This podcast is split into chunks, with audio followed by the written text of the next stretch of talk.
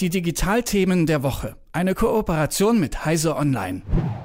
Der russische Angriffskrieg in der Ukraine geht in die vierte Woche. Er wird aber nicht nur vor Ort ausgetragen, in Städten wie Mariupol, Odessa oder Kiew. Auch im Internet findet der Krieg statt und hat Folgen. So wurden ukrainische Behörden von Malware angegriffen, mutmaßlich aus Russland. Es wurden bereits Deepfake-Videos vom ukrainischen Präsidenten Zelensky verbreitet, indem er die Ukrainerinnen und Ukrainer auffordert, sich zu ergeben. Dieses Video konnte allerdings sehr schnell als Fake entlarvt werden.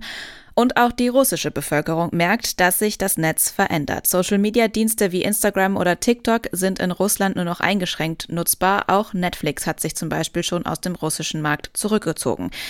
Das sind allerdings nur Maßnahmen von einzelnen Unternehmen. Die ukrainische Regierung hat allerdings auch schon gefordert, dass Russland ganz aus dem Internet ausgeschlossen wird. Aber geht das so einfach? Darüber spreche ich mit dem stellvertretenden Chefredakteur von Heise Online, Jürgen Kuri. Hallo Jürgen. Hallo, grüß dich. Russland aus dem Internet werfen, würde das denn so einfach gehen? Ja, das ist eine schwierig zu beantwortende Frage.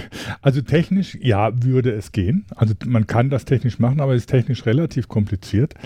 Ähm, und vor allen Dingen, es müssen sich alle darauf einigen, dass das tatsächlich passiert. Ähm, man muss sich ja grundlegend immer klar machen, dass das Internet nicht ein einziges großes, komplexes Netz ist, sondern aus vielen kleinen mittleren großen Teilnetzen besteht.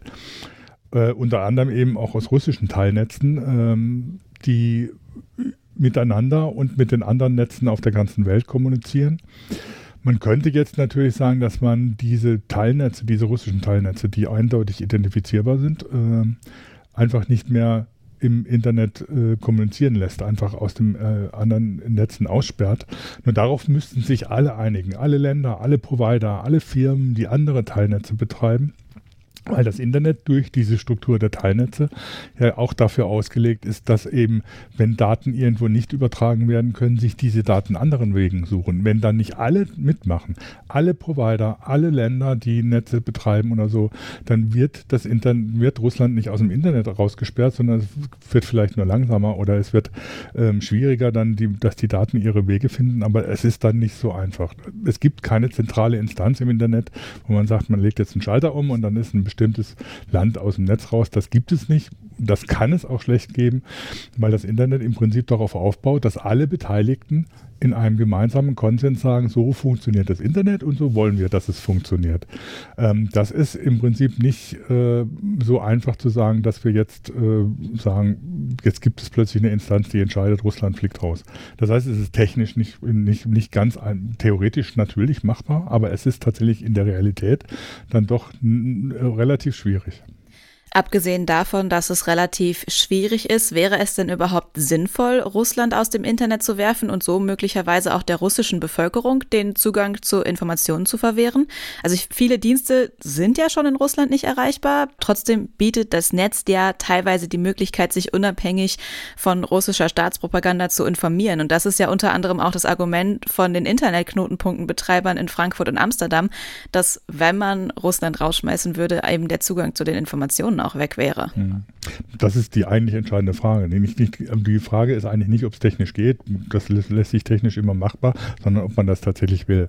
Zum einen würde es bedeuten, dass es einen, einen äh, schweren Eingriff in die Internetprotokolle bedeuten würde, der ein, ein, ein Novum wäre, wenn man davon absieht, dass es beim Iran schon mal probiert wäre, dass man aus politischen Gründen in, Techn in die technischen Protokolle des Internet äh, eingreift und den Konsens des Internets stört. Das wäre ein, ein entscheidender Schritt. Und das andere ist, wie du angesprochen hast, es, äh, es, ist ja nicht, nicht sehr gezielt. Es ist mit der Schrotflinte geschossen. Es trifft alle, die im Internet unterwegs sind. Das geht eben von der russischen Regierung über Infrastrukturangebote bis eben zur Bevölkerung, die sich im Internet auch informieren kann, jenseits der russischen Staatsmedien, trotz der Sperren, die es da teilweise gibt. Das heißt, man trifft dann nicht nur das Regime, man trifft dann auch die Bürger, die sich informieren wollen und man trifft Aktivisten, die sich zum Beispiel über Internet-Tools ähm, organisieren, um äh, ähm, auch andere äh, Ideen in, in die Gesellschaft einzubringen. Das ist ja nicht, sind ja nicht nur die, die offenen Plattformen wie, äh, wie Facebook oder Instagram, die dann von betroffen werden, sondern das ist natürlich auch, dass äh, auch Tools, die zur verschlüsselten Kommunikation zum Beispiel unter Aktivisten genutzt werden, davon betroffen werden. Das alles wäre dann natürlich äh, davon betroffen und insofern ist es eigentlich politisch gar nicht sinnvoll, das zu machen, weil man beraubt auch tatsächlich der Bevölkerung die Möglichkeit, sich unabhängig zu informieren. Wäre es denn technisch machbar, nicht so wie du sagst mit der Schrotflinte zu schießen, sondern gezielt äh, russische staatliche Einrichtungen vom Netz auszuschließen, damit man eben nicht die ganze Bevölkerung trifft? Das ist aufgrund der Struktur des Internet tatsächlich denkbar man muss sich das ja so vorstellen, dass auch Russland nicht ein, ein einziges Netz ist, das an, an das Internet angeschlossen ist, sondern auch Russland betreibt verschiedene Teilnetze, ähm, die von verschiedenen Organisationen betrieben werden. Das heißt, da gibt es natürlich staatliche Netze, es gibt welche vom Militär, es gibt die Provider, die da äh, aktiv sind, die da unterwegs sind. Und man könnte natürlich sagen, dass man dann, dann bestimmte äh, Netze, die man eindeutig identifizieren kann, äh, zum Beispiel das äh, System des, des Militärs, vom Internet ausschließt oder von der Regierung, dass man das Regierungsnetz vom Internet ausschließt. Das hört sich erstmal so an, als könnte man damit gezielt arbeiten, aber natürlich sind die auch in der Lage, dann ihre Netze unter anderen Identifikationsmöglichkeiten ins Netz zu stellen, sodass man äh, dann unter Umständen gar nicht mehr weiß, welches, äh, welches Netz zu, zum Beispiel zum Militär gehört und welches man dann sperren muss. Auch das ist zwar technisch denkbar, aber in der Realität dann wieder dann doch extrem kompliziert, ähm, weil ähm, man dann an, an, an, an, äh, Sachen stößt, die eben das, die Struktur des Internets ausmachen, dass man immer Möglichkeiten findet, die andere Wege für die Daten zu suchen und ähm, es deswegen auch dann bei solchen gezielten Vorgehensweisen unter Umständen ähm, dann zwar kurzfristig einen Erfolg hat, aber dann auch wieder umgangen werden kann. Als letzte Frage. Ich habe ja gesagt, dass die ukrainische Regierung gefordert hat, Russland aus dem Internet auszuschließen. Jetzt sagst du, das ist technisch machbar, in der Realität aber dann nicht so einfach umzusetzen. Was hätte man sich denn dann erhofft, wenn Russland aus dem Internet ausgeschlossen wäre? Und die, die Hoffnung dahinter ist natürlich zum einen, dass es als Sanktion tatsächlich die, die russische Ökonomie und die russische Regierung schadet, äh, dass die russische Regierung nicht mehr äh, die Möglichkeiten hat, die sie, die sie so hat, um tatsächlich nach außen aufzutreten.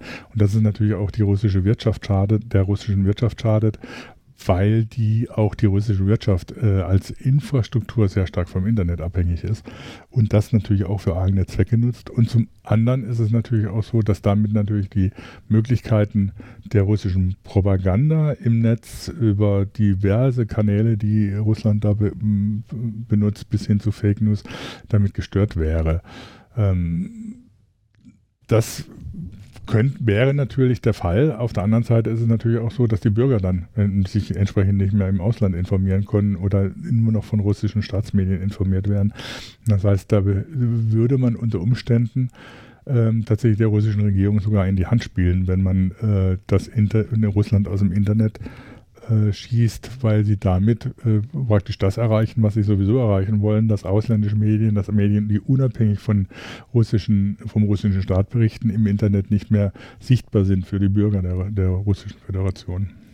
Sagt Jürgen Kuri über die Folgen, wenn Russland vom Internet ausgeschlossen werden würde. Vielen Dank für das Gespräch. Ich danke dir. Die Digitalthemen der Woche. Eine Kooperation mit Heise Online.